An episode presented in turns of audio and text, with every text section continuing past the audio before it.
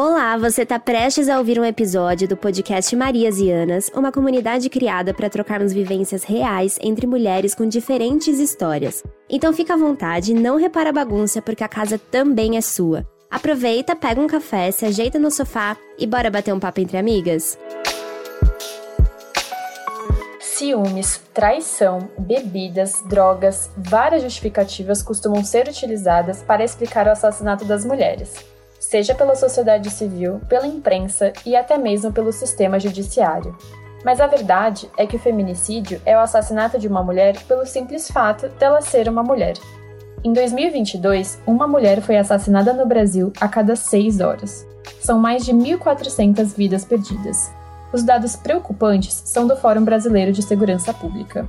Enfrentar a violência contra a mulher é um grande desafio que foi aceito pela nossa convidada de hoje. Há mais de 10 anos ela trabalha como delegada na Delegacia de Defesa da Mulher de Diadema, que fica na Grande São Paulo. Ela ainda é idealizadora do projeto Homem Sim Consciente Também, que é um programa de prevenção à violência de gênero voltada exclusivamente para homens. A nossa convidada de hoje é a delegada Renata Krupp.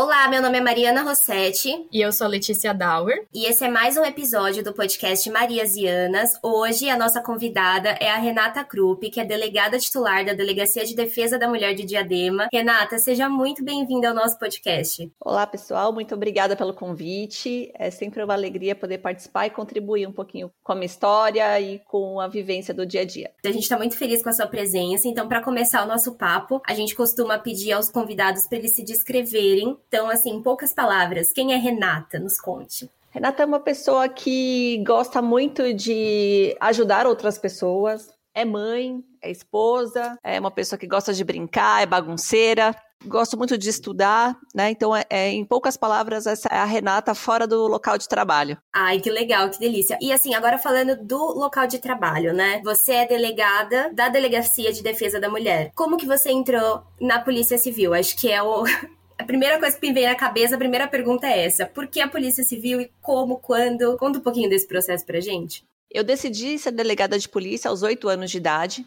Eu tive um acidente, uma vizinha teve um problema psiquiátrico e teve um surto. E quando ela tinha esse surto, ela quebrava partes da parede da casa dela e jogava nas casas no, no entorno.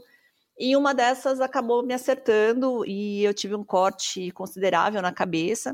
Aí foi acionado a polícia militar, fui socorrida, fui medicada, liberada. E após esse incidente, fomos conduzidos para a delegacia de polícia em Santo André mesmo. E lá onde começou o meu encanto e meu amor pela Polícia Civil.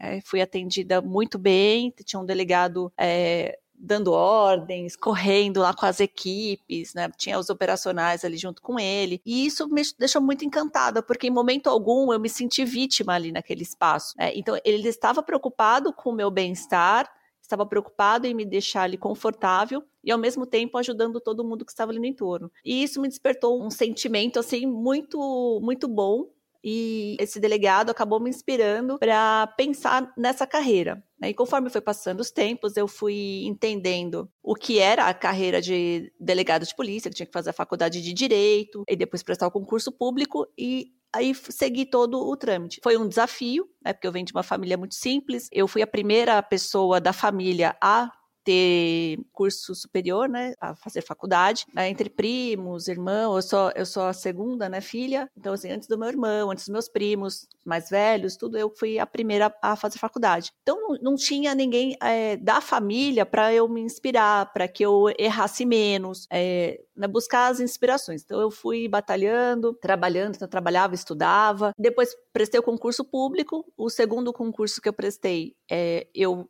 fui aprovada e assumi uma delegacia em Diadema. Então não foi direto na delegacia da mulher, foi uma delegacia territorial, que é a delegacia onde atende todos os tipos de ocorrência, que funciona 24 horas. Bem apertado, foi assim que aconteceu. É, a gente resume em segundos ali uma, uma grande vida. uma vida, é. E eu ia te perguntar assim, a corporação, né, a Polícia Civil, a Polícia Militar são ambientes bem masculinos, assim. Eu tava vendo um levantamento do Sindicato dos Delegados, elas sempre acompanham quantas mulheres, quantos homens, né, ocupam os cargos cargos, e aí elas falam que a cada quatro delegados, apenas um é mulher. É uma discrepância, assim, grande, né? E nesse ambiente que é tão masculino, assim, você sente que você enfrenta muitos desafios, como é a sua relação com os colegas, se tem muito machismo ou é mais tranquilo, não é assim como a gente espera. Hoje em dia é bem mais tranquilo do que na época em que eu entrei tinham bem menos mulheres. É, eu prestei o concurso de 2008, assumi, é, fizemos academia de polícia, eu assumi em novembro de 2009 aqui na, na cidade de Diadema. É, os colegas, eles é, têm um pouquinho de resistência, eles querem ver se realmente né, a mulher tem as mesmas habilidades. Né? Hoje não tanto, mas naquela época era muito mais. Nós tínhamos sempre estar tá provando. Eu vim para a cidade com. veio Foram duas delegadas na época. E essa colega, ela foi para outra cidade. Então eu era a única delegada mulher por muito tempo aqui na cidade. Né? E era um desafio muito grande, não só na questão é, das equipes com as quais eu trabalhava mas a polícia militar, a guarda municipal, a própria população, eles não olhavam para a mulher como uma pessoa capaz de fazer o mesmo trabalho que se fosse um delegado ali naquela, naquela situação. Então, eu tinha de sempre estar tá provando, é, conversando, explicando, e eu não, não, eu não tinha o menor problema de falar, de explicar, eu sempre fui muito tranquila nessa parte. E graças a Deus, todas as ocorrências é, que eu presidi, nós sempre trabalhamos em equipe, né?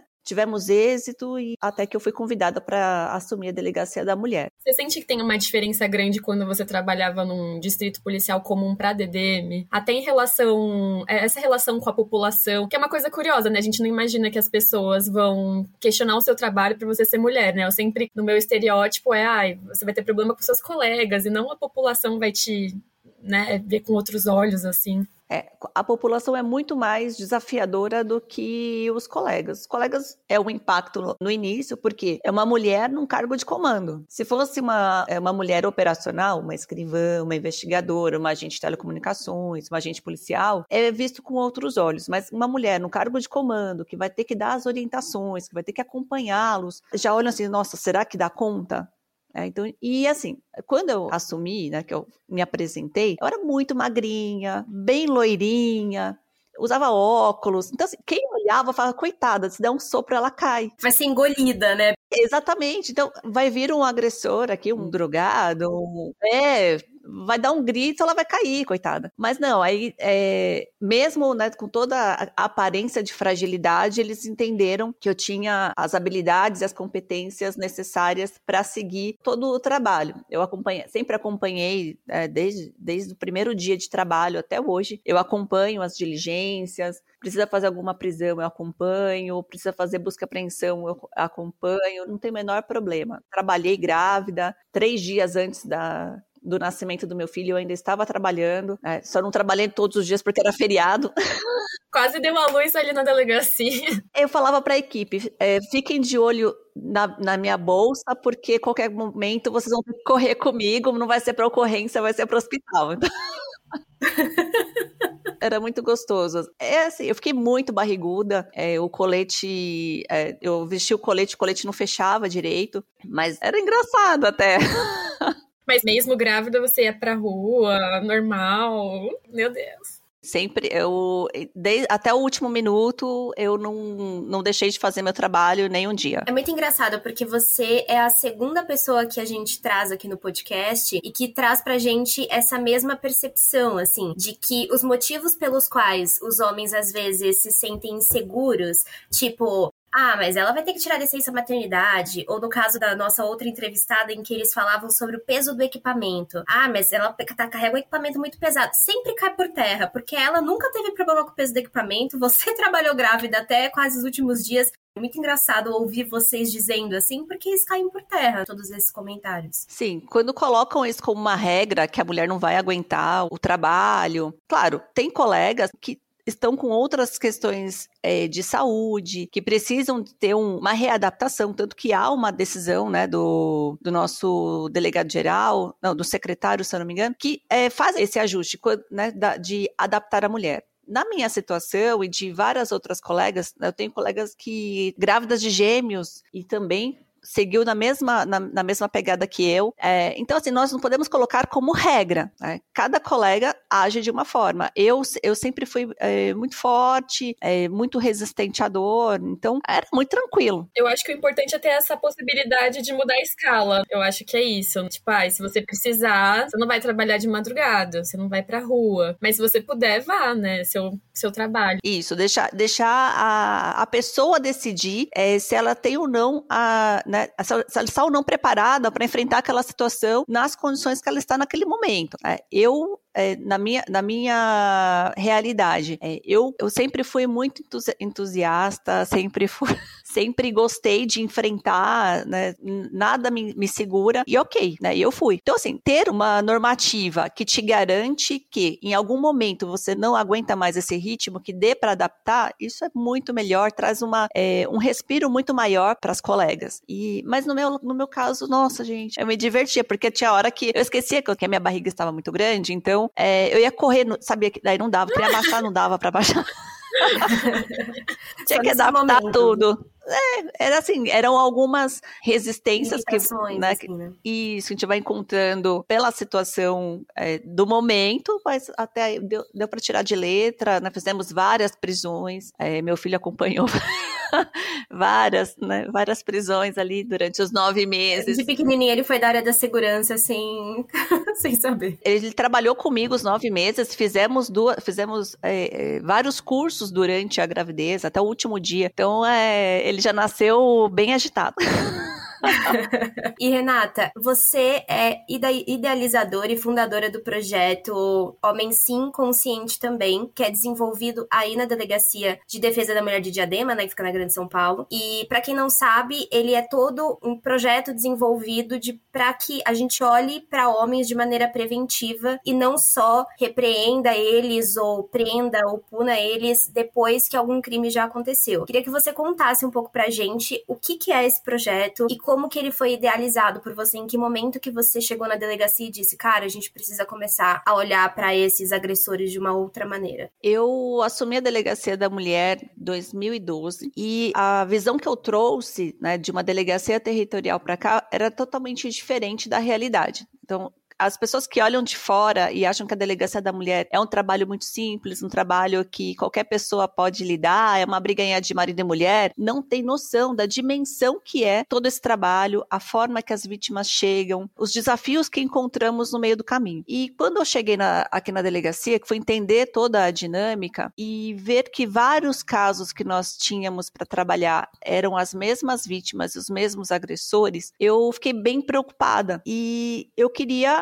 fazer o acionamento da rede de, de acolhimento para a família toda, não apenas para a mulher. Quando nós olhamos para a mulher, a gente acaba revitimizando essa mulher. Por quê? Ela sofre, ela precisa denunciar, ela precisa cuidar dos filhos, ela precisa buscar autonomia financeira, ela precisa se fortalecer. Então, tudo nós buscamos na mulher. E nós esquecemos a necessidade de olhar para o homem, que é quem está causando todo o problema. Toda vez que nós conseguimos olhar para toda a família que está numa situação de vulnerabilidade, o casal está num relacionamento abusivo e a família acaba toda ficando desestruturada, a gente consegue ter êxito no, na luta contra a violência doméstica em relação a mulheres e meninas. Né? Então, é, eu fiz o, eu fazia os encaminhamentos das mulheres para a rede de acolhimento, perfeito, os filhos para os cursos, em horário mais estendido na escola, dependendo né, da, da, do, da escolaridade que ele estava, né, da série, mas eu nunca achava nada em relação ao homem. Eu tinha o interesse que eles também se cuidassem, que eles também buscassem uma é, uma reflexão, uma desconstrução de comportamento violento e não tinha. A única coisa que nós tínhamos na época eram trabalhos que estavam em, em projeto piloto para homens condenados. Mas ninguém olhava que aquela mulher ela não pode esperar dois, três anos, né, que dura em média um processo no sistema de justiça para poder sair da violência, porque ela não quer, ela não quer deixar a família, é, não quer deixar a família, ela não quer é, romper o relacionamento, ela quer simplesmente sair da violência. Então, para que isso acontecesse, nós precisávamos acolhê-los. E aí foi quando, é, conversando com uma assistente social e com uma psicóloga, é, nós começamos a desenhar o programa Homem Sem Consciente também, para que pudéssemos conversar com os homens, é, desconstruir a violência, para que eles também pudessem ter uma vida mais saudável. Quando a gente fala de, é, de violência doméstica contra a mulher, a gente, tá, a gente sempre olha que o homem é agressor, violento, como se ele tivesse nascido dessa forma. É, então, se a gente faz uma releitura, em algum momento da vida dele, algo deu errado e ele começou a usar da violência, dos vícios, é, como uma, uma válvula de escape desses problemas mas infelizmente ele desconta na mulher, na mulher ou na pessoa mais fragilizada que está próximo a ele, que pode ser os filhos também. E por conta disso, nós fizemos todo esse acolhimento, nós começamos a olhar para o homem também como uma pessoa que precisa de, de ajuda, precisa de uma conversa, precisa de orientações, e ele precisa desconstruir para que ele, ou ele vai continuar dentro do relacionamento que ele está, ou ele vai construir outros, mas a partir do próximo ele vai ser uma pessoa que segue um relacionamento mais saudável. É. E isso deu muito certo. Romper com esse ciclo de violência. Exato, exato. Nós, para que haja rompimento efetivo da violência doméstica, nós precisamos que a mulher seja fortalecida, que ela consiga autonomia tanto emocional quanto é, financeira, mas precisamos também que esse homem ele desconstrua as questões é, culturais que ele absorveu durante a sua infância e adolescência, para que ele possa olhar para essa mulher com outros olhos, respeitando a dignidade, respeitando as habilidades, respeitando o espaço dela. Porque a gente fala, ah, mas ele é ciumento. Mas o ciúme, é, esse ciúme todo que gente fala que é amor, não é amor, é posse. Se ele não tem condições de, de respeitar essa mulher e de confiar nela, já são sinais de que algo está errado e de que algo acontecerá no futuro próximo. Então, quando a gente começa a conversar com eles, fortalece a mulher, desconstrói esses conceitos desses homens e olha para os filhos, é, encaminhando para cursos e também evitando que eles presenciem essas questões de violência, nós conseguimos transformar uma família e deixá-la ainda mais saudável. E aí reduz os números. E isso foi muito positivo para nós. Né? O, esse trabalho não é institucional, né? ele não é da Polícia Civil, foi uma iniciativa pessoal mesmo, mas que nós também aplicamos aos casos casos que chegam na delegacia. Nós encaminhamos, agora nós temos o apoio também do Poder Judiciário, do Ministério Público. A Defensoria está começando também a ter esse olhar e encaminhar esses homens, porque eles não são obrigados, eles são convidados a participar, né? então eles indicam e nós convidamos. Então nós fazemos a quebra da, da resistência é, muito antes. Quando você obriga, ele tem que ir, querendo ou não. Mas quando você convida, você dá a oportunidade dele pensar, dele decidir, dele verbalizar que quer participar, que ele quer melhorar, e aí tudo fica muito mais é, tranquilo de trabalhar. Ah, já mostra que a pessoa está um pouco mais disposta à mudança. Quando você é obrigado, você vai fazer de qualquer jeito. Agora, ser voluntário é uma outra perspectiva, né? Isso é muito bacana, ser voluntário. E tem uma e... outra coisa também que eu fico pensando que às vezes a gente olha para um relacionamento, às vezes de pessoas próximas a nós, assim, e nossa primeira iniciativa é dizer separa, sai dessa, tal, e e não tô dizendo que a gente não precisa, às vezes é necessário. Mas a gente não para pra refletir que esse homem vai fazer outras pessoas sofrerem em outro momento. A gente é muito punitivista e talvez a gente perca um pouco o tato na hora de prevenção. Então, ao invés de só olhar para aquele comportamento violento quando ele já aconteceu, então quando uma violência doméstica aconteceu, um estupro aconteceu e tudo mais, a gente vai lá e quer punir aquela pessoa, o que, que a gente pode fazer para prevenir? Como que a gente olha para a vida dessas mulheres e evita o trauma? Porque é isso que me aflige mais. Acho que até no jornalismo a gente cobre tantos casos de feminicídio e sempre eu olho para isso e penso o que, que a gente pode fazer para não chegar nesse ponto, assim. Então, por isso que eu achei muito legal a iniciativa do projeto. Porque eu acho também que a solução sempre é mais punitivista o Brasil como um todo, né? Quando acontece algum crime, ainda mais algum crime hediondo, a gente sempre acaba é, aumentando a pena, mas no fim não é a solução. O Brasil é aí a terceira maior população carcerária do mundo e não, não dá para ver uma melhora nos números. Então, acho que esse projeto também é muito legal, bem pelo que a Mari falou, e para interromper esse ciclo e pensar que, ah, se esse cara foi condenado, tudo bem. Quando ele sair da prisão, ele vai cometer de novo aquele ato de violência, ou talvez um feminicídio? Talvez, porque isso não é o suficiente. A né? estrutura do problema é, não foi alterada, né? Não foi alterada. Acho que também tem que existir a punição, mas também não é a única, não é a única solução. E uma coisa que eu queria te perguntar, Renata, que como você falou, é um projeto voluntário não só da parte deles, mas da sua parte também, né? Você não tem nenhum auxílio financeiro do governo, enfim, de nenhuma instância, e existe há quase 10 anos esse projeto. Então, é um segundo emprego. Então, o que te motiva a continuar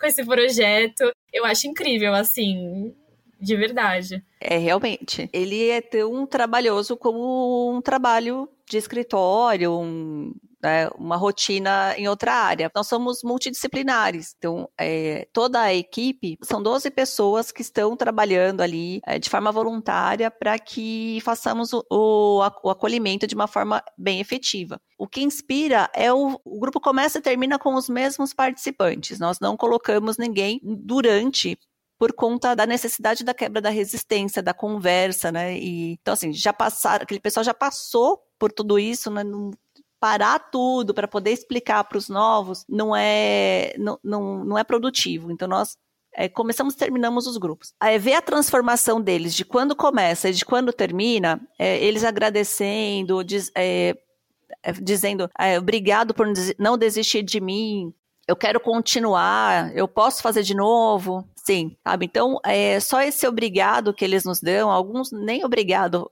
nos dão, mas você vê a transformação né? Eles tem uns são tímidos, não querem né, falar, mas a gente vai acompanhando, vê toda a transformação e, e não tem preço. Essas coisas, é, faz, poder doar um pouquinho de, de todas as bênçãos que nós temos, é, não tem preço, sabe? Então, assim, a gente tira do bolso para poder é, emitir certificados, é, o cada um doa o seu tempo, os seus estudos, porque cada profissional que tem o contato com esses homens né, é um profissional por semana que conversa com eles. Então, cada um desses profissionais, é, eles precisam preparar material, precisam estudar, precisam né, se organizar para poder é, estar com eles. Mas é, quem tem é, contato com eles semanalmente, e posso dizer até diariamente, dependendo do caso, né, é, é uma psicóloga, que é a Gisele, e ela conversa com eles sempre que necessário, porque se ele precisar de um acolhimento psicológico, nós temos um grupo de psicólogas que faz esse trabalho de acolhimento e direcionamento deles.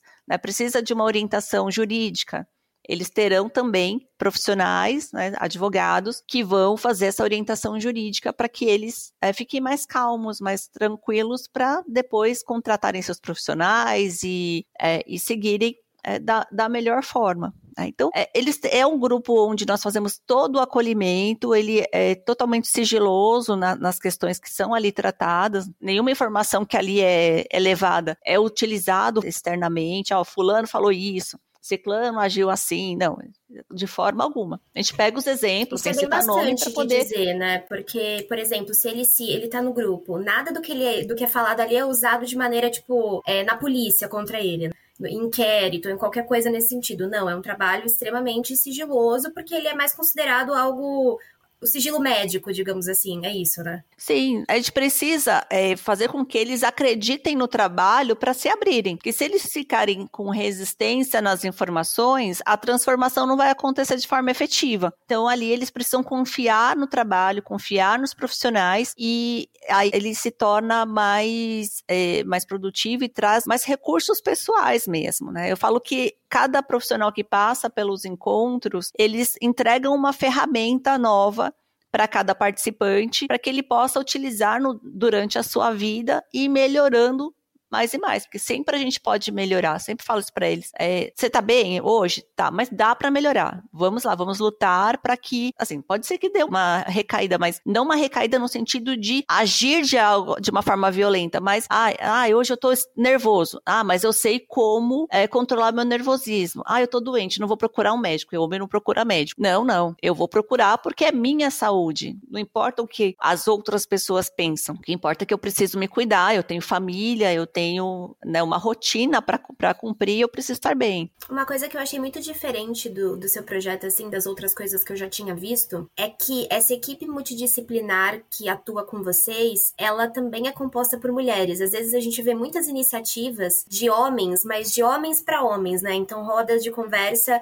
com vários caras. E no seu caso, é uma psicóloga mulher, é você mulher. É, na sua opinião, assim, qual é a importância de você trazer mulheres para esse diálogo com homens? Dizer assim. Eu considero muito desafiador um homem querer desconstruir violência em relação aos outros homens de uma realidade que ele não vive. Tá? Então não tem, não tem como um homem falar como uma mulher se sente se ele nunca sentiu aquilo. Tá? Então nós, nós apresentamos uma, uma outra visão para eles, porque o, os encontros é um bate-papo. Nós levamos a, a, a proposta e, e, e, aí há um debate ali durante é, a exposição. Tá? Então quando, quando há mulher, é, tem, tem encontros que são homens e tem encontros que são mulheres. E naqueles que são mulheres são pontos mais sensíveis, por exemplo, autoconhecimento, família real e família ideal, questões jurídicas também, é uma profissional mulher, e nós traz uma visão diferente, né? uma, uma visão para que eles possam refletir de, de, maneira positiva. Homem falando com homem, eles vão, é, vão se fortalecer. Não que não seja efetivo, mas seria muito mais efetivo se tivesse uma visão diferente da deles. Né? Durante o programa, nós não não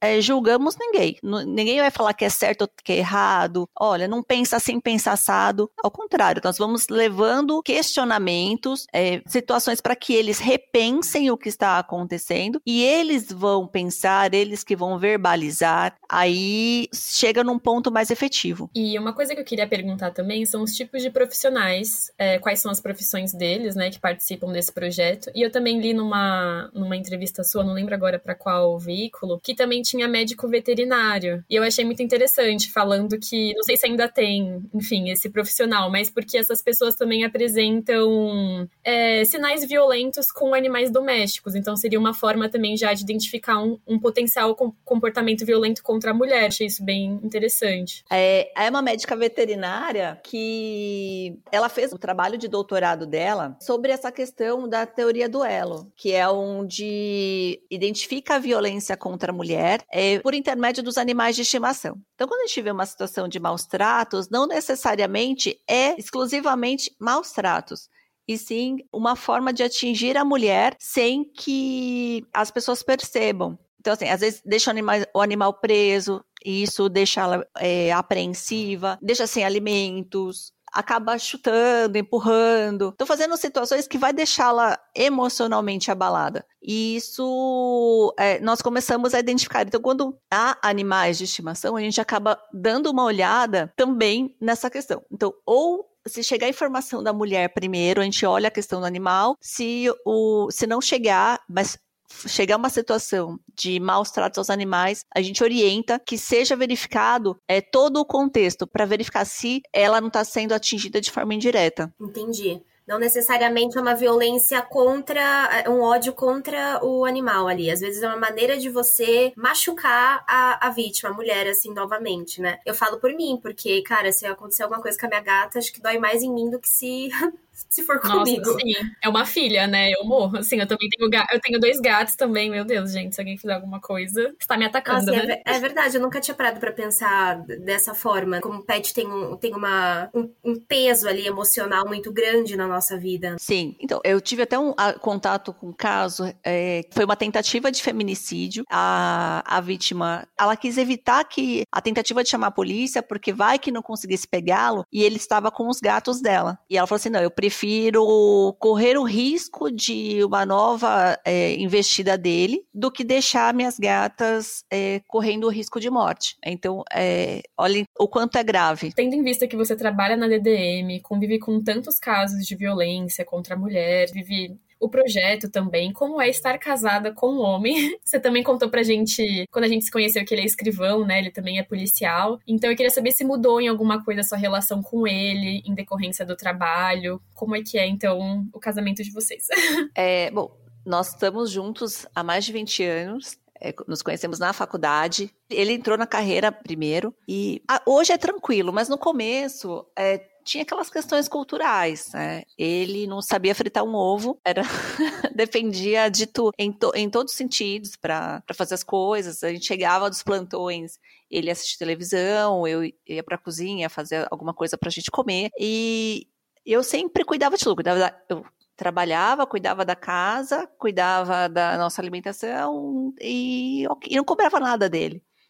Mas isso começou a me, a me incomodar é, não, eu ainda não trabalhava na, na área de violência doméstica, ainda trabalhava em distrito, mas logo no, no comecinho do, do, nosso casamento, eu já comecei a questionar. Bom, se os dois é, trabalham fora, se os dois têm é, ocupações além do, do casamento, além da casa, então nós precisamos, quando estamos em casa, fazer tudo junto. Não dá, né? Não dá para sobrecarregar um e o outro ficar só descansando. E a gente foi conversando, mas assim, naquelas coisas de leigo. Nós era, é, estávamos leigos no, nos pormenores, né, da, dessas questões domésticas familiares. Que embora nós não temos, né, nunca tivemos um relacionamento abusivo, só que es, esses conceitos, eles são importantes é, para evitarmos justamente que vá para um relacionamento abusivo. E, mas até então era só a nossa conversa, os nossos combinados, e aos poucos que eu fui me. Assim, aí eu fui para a delegacia da mulher, estudei um pouco mais e fui mostrando para ele a necessidade dele ter independência também. Então, se ele quer comer alguma coisa diferente, que ele, ele tem de saber fazer,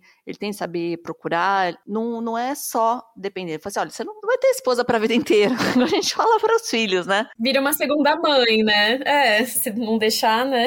É, e talvez uma percepção é que a gente não tá ajudando fazendo as coisas pelas outras pessoas. É, no fim, pode parecer que ali na hora, né, a gente tá fazendo algo positivo, mas a longo prazo, se a pessoa tem uma dependência nossa, a gente não tá dando a oportunidade de ela se virar sozinha. Então, na nossa ausência, o que já é muito errado, né? Mas assim, vamos pensar desse outro lado. Na nossa ausência, a pessoa não sabe se virar, a pessoa não sabe o básico, então não é uma ajuda. A gente pode ter além. Se a mulher fica doente, quem vai cuidar dela? Sim, Isso hoje sim. também né, também ter é, em mente que pode acontecer. E aí eu fui, né, é, estudando, fui compartilhando com ele, ele, foi concordando com tudo, e ele também não tinha. Olha que incrível, né? Eu sempre falo que todas as minhas teorias eu testo em casa primeiro, depois eu palestro, eu ensino outras coisas. é, né? Então eu pego o filho, pego o marido, porque o que a gente olha nos relacionamentos é, é ótimo, gente, dá muito certo. E o que a gente faz no, nos relacionamentos normalmente é olhar para o outro como se fosse filho. Então, o marido olha para a mulher como se fosse a filha, então ele precisa cuidar, precisa suprir, e a mulher olha para o marido como se fosse um filho, com o mesmo pensamento. E nós não podemos fazer isso. Nós não somos filhos um do outro. Não somos filhos com, com privilégios, né? vamos dizer sim, é, assim. sim.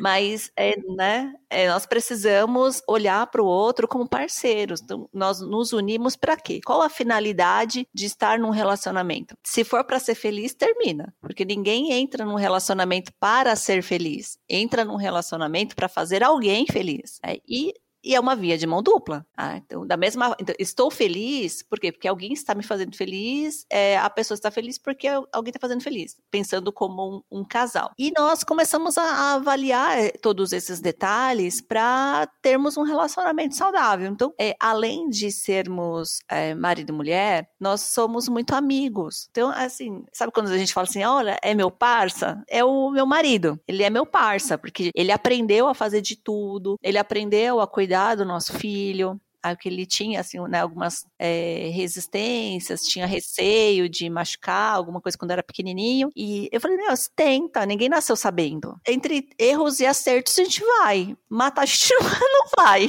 Essa história que a mulher nasce com instinto materno, na realidade é que a mulher, ela foi ensinada a ser mãe desde quando ela nasceu, porque nasce uma mulher, ela já ganha uma boneca. É obrigada a ser, né? É, é. Exato. Então, a, cuida da boneca, da chupeta, põe roupinha mais quente, põe pra dormir, dá comidinha. Então, assim, já, ela já tá sendo treinada desde pequena. E não só brincar, por exemplo, ah, eu tenho um irmão que ele é oito anos mais novo do que eu. Então eu tenho memórias de ter 10, 11 anos e eu que descia com ele para ele brincar. Sendo que eu não deveria estar tá brincando com 10, 11 anos. Se fosse o oposto, né? Ele fosse o mais velho. Será que ele desceria comigo para cuidar de mim? Não, não desceria. Então realmente desde o início a gente é ensinado a, a cuidar do, do homem, do outro também. Não só em brincadeiras, mas efetivamente também ali na família. Sim, sim. Esse olhar cultural, né, de que a mulher precisa ser cuidadora, que é o papel da mulher de ser cuidadora, a gente precisa desconstruir. Não, não cabe mais nos dias de hoje pensarmos dessa forma. Todos precisam. Questão de licença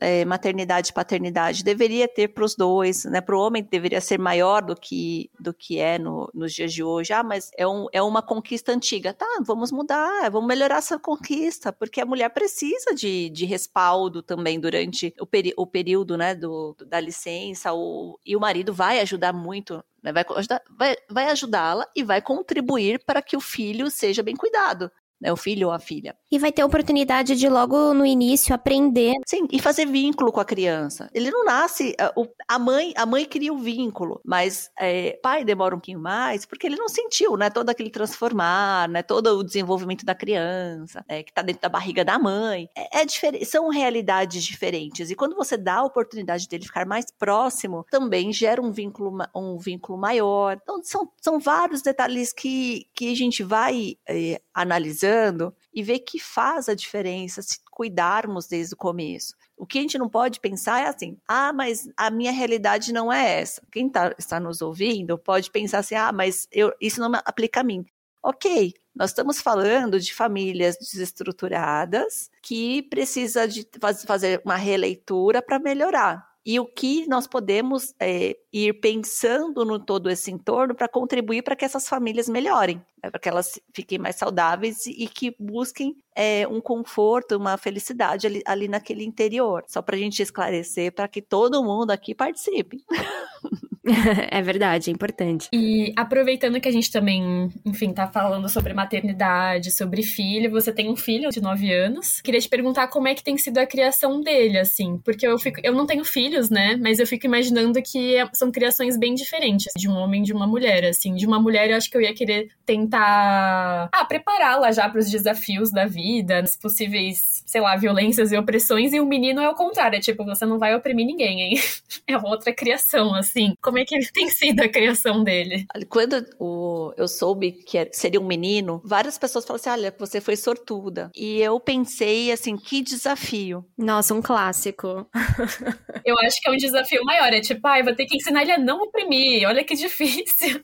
É, porque a sociedade inteira tá falando A, e você vai ter que virar pro seu filho e falar: não, é B, tá? Que, que é o certo. Então, é difícil. Sim, e nos dias de hoje, essa geração Z, Y e não sei quanto aí, ela, estão, ela está bem desafiadora em questão de educação, em questão de reprodução é, de cultura. Educar um filho nos, nos dias de hoje é um desafio extremamente é, alto. E o, o Tiago, ele é uma criança. É, fora da curva. Ele é muito, ele é muito educado, ele é muito inteligente, ele é muito é, dedicado ao que ele faz muito tranquilo. Então, assim, você fala, assim, nossa, educou bem. Mas é dele também, sabe? Se você puxar um assunto com ele, não importa qual seja, ele vai desenvolver. Ainda que ele viaje na maionese, mas ele vai desenvolver. E eu converso bastante sobre a, a, a realidade, essas questões de gênero, questão de sexualidade. Sexualidade não apenas da orientação sexual, mas também da, de relacionamentos, de toques, que ele não pode encostar em ninguém sem que a pessoa permita. Da mesma forma, ele não pode ser tocado sem que alguém sem que alguém peça, né, sem a permissão dele, ninguém pode tocar nele ninguém pode gritar com ele sem que é, nada justifica o, o gritar, ofendê-lo, e ele também não pode fazer isso. Quando uma, ele está em uma brincadeira com meninas, ele tem de olhar para elas como pessoas que conseguem o desafio, assim, claro, você não vai passar dos limites. Se você vê que é uma amiga, uma amiga que é, a estrutura física dela é mais frágil do que a sua, você não vai brincar de queimada e dar uma bolada para derrubá-la. Mas você vai, você vai brincar normal, você vai queimá-la também e e ok. Quer brincar de boneca? Você vai brincar de boneca com elas, não é o menor problema. Assim como você pode usar rosa, você pode usar lilás, o que você quiser, que isso não muda quem você é. O que eu achei muito engraçado, é, interessante, aconteceu esses dias, ele conversando, uma professora defendendo, é, uma menina é, bateu num colega e o colega revidou. Só que apenas ele foi punido. E ele e o Tiago não achou isso muito estranho e, falou, e foi conversar com a, com a professora. E ele falou para ela assim: Pro, por que só ele foi é, chamado a atenção e não a, os dois? Falou, porque o homem tá sempre errado. Aí ele falou assim: não, isso não é certo. Eu falei assim: sim, Fazer, se ele revidou, o problema é dele, ele não podia ter feito isso. Ele tinha que ter aguentado e pronto. E ele falou assim: não, isso é, não é certo porque a minha mãe me ensinou que não é assim que, que são as coisas, que nós somos, nós somos, é, nós somos iguais, temos de ser respeitados nas nossas diferenças, né? que eu falo isso para ele, ele e ele falou isso para ela. E falou assim, inclusive, eu vou pedir para minha mãe vir dar uma palestra aqui na escola para a senhora entender como que funciona. Ai, gente, com nove eu anos. achei isso nove anos. Eu achei sensacional. Mas eu acho que tem uma coisa que é bastante importante e às vezes a gente não para pra pensar, que é corroborar com a narrativa. Porque não adianta nada você virar pra criança e dizer: olha, você tem que agir dessa forma, isso daqui é errado, isso aqui é o certo, e dentro de casa você não corroborar com isso. Então, talvez se ele estivesse vivendo numa casa em que os pais deles, é, dele fossem é, abusivos um com o outro, ou que, por exemplo, você não, não fossem direitos iguais, digamos assim, ou qualquer outra coisa, ele não entenderia que essa narrativa estava certa, né? Porque ele ia falar, nossa, mas a minha mãe disse para eu fazer uma coisa, mas dentro de casa acontece. Então, crianças têm essa percepção. Às vezes não é só o que a gente fala, é também, talvez principalmente, a maneira como a gente age dentro de casa. As crianças, elas reproduzem o que nós fazemos. Elas reproduzem a, o comportamento que elas veem em casa. Então, aquela história de que ensine seu filho e na e, havendo necessidade fale com ele, é muito significativo, porque eles, eles não vão nos ouvir, eles vão reproduzir o que nós fazemos. Então, se nós temos um comportamento positivo, um comportamento inclusivo, um comportamento educado, eles vão vão reproduzir da mesma forma, diferente do que eles vão é, se for é, violento ou agressivo. Mas isso não é só no núcleo familiar de pai, mãe e irmãos. Pode ser que aconteça do pai, a mãe e os irmãos serem tranquilos, serem educados, mas ele tem muito contato com o tio, com o vizinho, com outras pessoas que não são dessa forma, que são violentas, que, que não têm um vocabulário é, compatível para aquela criança ouvir. Esses detalhes também devem ser deve ser observado. Quando a gente vai criar aquela sociedade, eh, sociedade inicial da criança, né, que são as pessoas fora do, do núcleo principal ali da, da família, nós precisamos olhar se realmente são pessoas que vão agregar valores para os filhos. Esse detalhe é o que mais deixamos de lado. Né, que isso vai acontecer com os três anos, três, quatro anos da criança, é, que, nós, que ela vai começar a ter essa absorção, essa observância diferente, e nós precisamos é, olhar bem. Ah, tal pessoa não, não, é, não vai trazer um valor bacana? Evita o contato. Não corta, mas evita para que é, possamos fazer um desenvolvimento mais saudável e mais seguro. Então, já partindo aqui pro, pro fim do nosso episódio, eu queria fazer uma pergunta, Renata. Mulheres que querem ser delegadas ou que querem ingressar na Polícia Civil, qual dica que você daria para elas, não só voltada para a questão de gênero, mas também talvez dicas práticas das habilidades que elas precisam ter ou qual caminho que elas podem seguir? Poderia compartilhar um pouco com a gente? É, bom, as mulheres que querem é, ingressar na, na carreira de delegado de polícia ou em qualquer outra área, viu? Eu, eu coloco a mesma dica para qualquer cargo de comando que as mulheres queiram assumir. Não desistam. Sigam em frente. É, ninguém promete facilidade, mas é, com esforço e dedicação, vai dar tudo certo. Estudem, se dediquem, sejam as melhores. Você sempre consegue melhorar. Ai, deu um desânimozinho aqui. Vai com desânimo mesmo. Ai, me falaram que eu não consigo. Vai conseguir sim. Não, é, não ceda de forma alguma. Quando, na questão da, da carreira para delegado de polícia, o que, que ela precisa fazer? a faculdade de direito, ter a prática jurídica, tem que ter a, a OAB, ter a prática jurídica e prestar o concurso. É só não desistir. Eu não tinha ninguém da, na família que era da área jurídica, não tinha é, amigos que pudessem me dar o empurrão, olha, não faz isso, faz assim, não faz assim, faz assado. Foi assim, foi na luta, foi perguntando, foi na cara de pau mesmo, sabe? É, ah, você pode me ajudar é, no cursinho? Como que eu faço para ter bolsa de estudos? É uma, é um, são, são desafios que vamos encontrando, só que todo desafio que a gente supera, ele serve única e exclusivamente para nos dar mais experiência e mais força para continuar vencendo dia após dia. Renato, eu queria agradecer muito a sua participação, foi muito boa a nossa conversa. Obrigada mesmo. Ai, muito obrigada também. Amei conversar com você, acho que foi extremamente esclarecedor, trouxe perspectivas é, sobre segurança pública, sobre violência de gênero e sobre como a gente precisa ser muito mais preventiva do que punitivista no Brasil, né? Então, muito, muito, muito obrigada. Espero que inspire os nossos ouvintes, assim como inspirou bastante a nós aqui do podcast. Eu que agradeço o convite, o tempo de vocês, a troca de experiências foi sensacional. Muitíssimo obrigada. Me sinto extremamente feliz por poder ter esse momento com vocês. Um beijo, gente. Até mais. Você acaba de ouvir um episódio do podcast Marias e Anas, projeto idealizado por mim, Mariana Rossetti, mas lapidado e colocado em prática com a contribuição das jornalistas Camila Rosa e Letícia Dauer. Aproveita e segue a gente no Instagram, no arroba Marias e Anas Cast. Um beijo e até a próxima troca.